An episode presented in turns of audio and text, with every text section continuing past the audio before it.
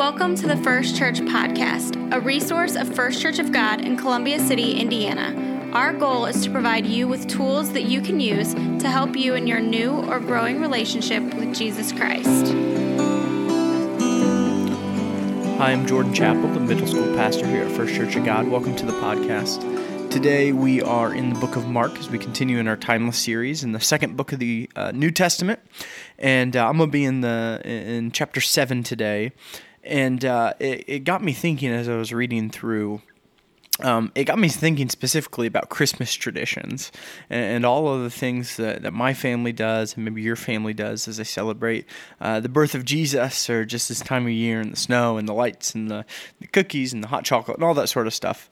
Uh, and then I zoomed out even further. I've been in church uh, my, my, entire life, really, and uh, just all of the things that to me when I think of church and when I think of my experience in, church and in, the body of Christ, all of these uh, traditions that I have, all of these things that to me are super sentimental. I think back uh, of youth group and mission trips and um, like th- these moments with my small group and all these times that to me I hold a lot of sentiment to.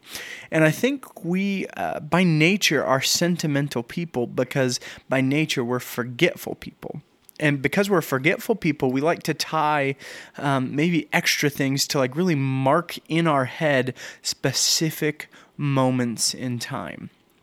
And so traditions, I don't think uh, traditions are inherently a bad thing because they can be signposts of God's faithfulness. They can be, um, hey, remember back when uh, this happened, and so we do this for the rest of our lives. Remember back on that mission trip. Remember how sentimental this mission trip was.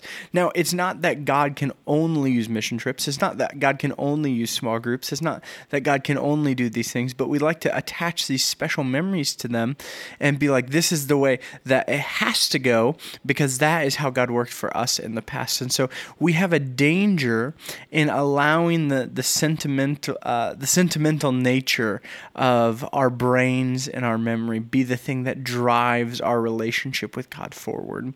And Jesus spoke to this in Mark chapter seven. Uh, and he was talking about the traditions and the commandments because his disciples had come in, they hadn't washed, uh, and they started to they started to eat, and all of these rulers and elders started to get on to them of like, oh, you do not care uh, about. Um, the traditions of the elders, they eat with defiled hands. It says in verse 6, and Jesus says, Well did Isaiah prophesy of you hypocrites, as it is written. This people honors me with their lips, but their heart is far from me. In vain do they worship me, teaching as doctrines uh, the commandments of men.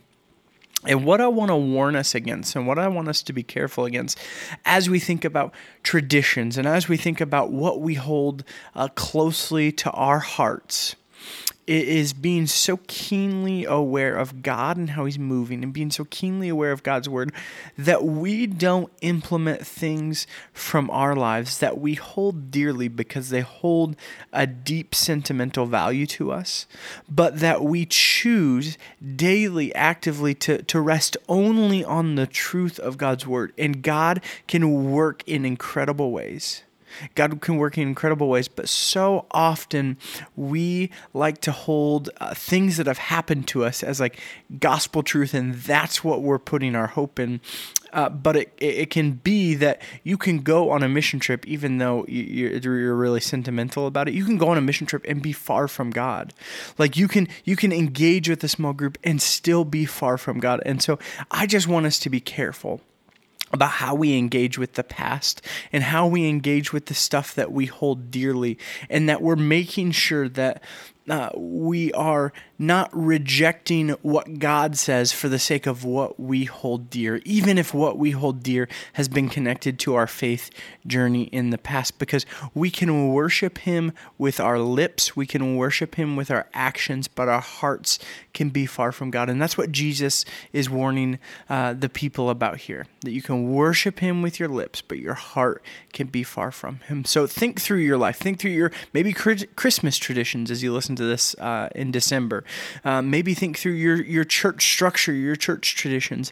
What are the things in your life that you have propped up as a tradition uh, and you have made gospel truth that maybe God is saying, out with the old and in with the new. Like there's a new thing that I'm trying to do inside of you. What is it that you have propped up to be absolute that God is saying, hey, that was great, but make sure that you're not worshiping that experience or that moment in time or that tradition, but make sure that your heart is being drawn to me.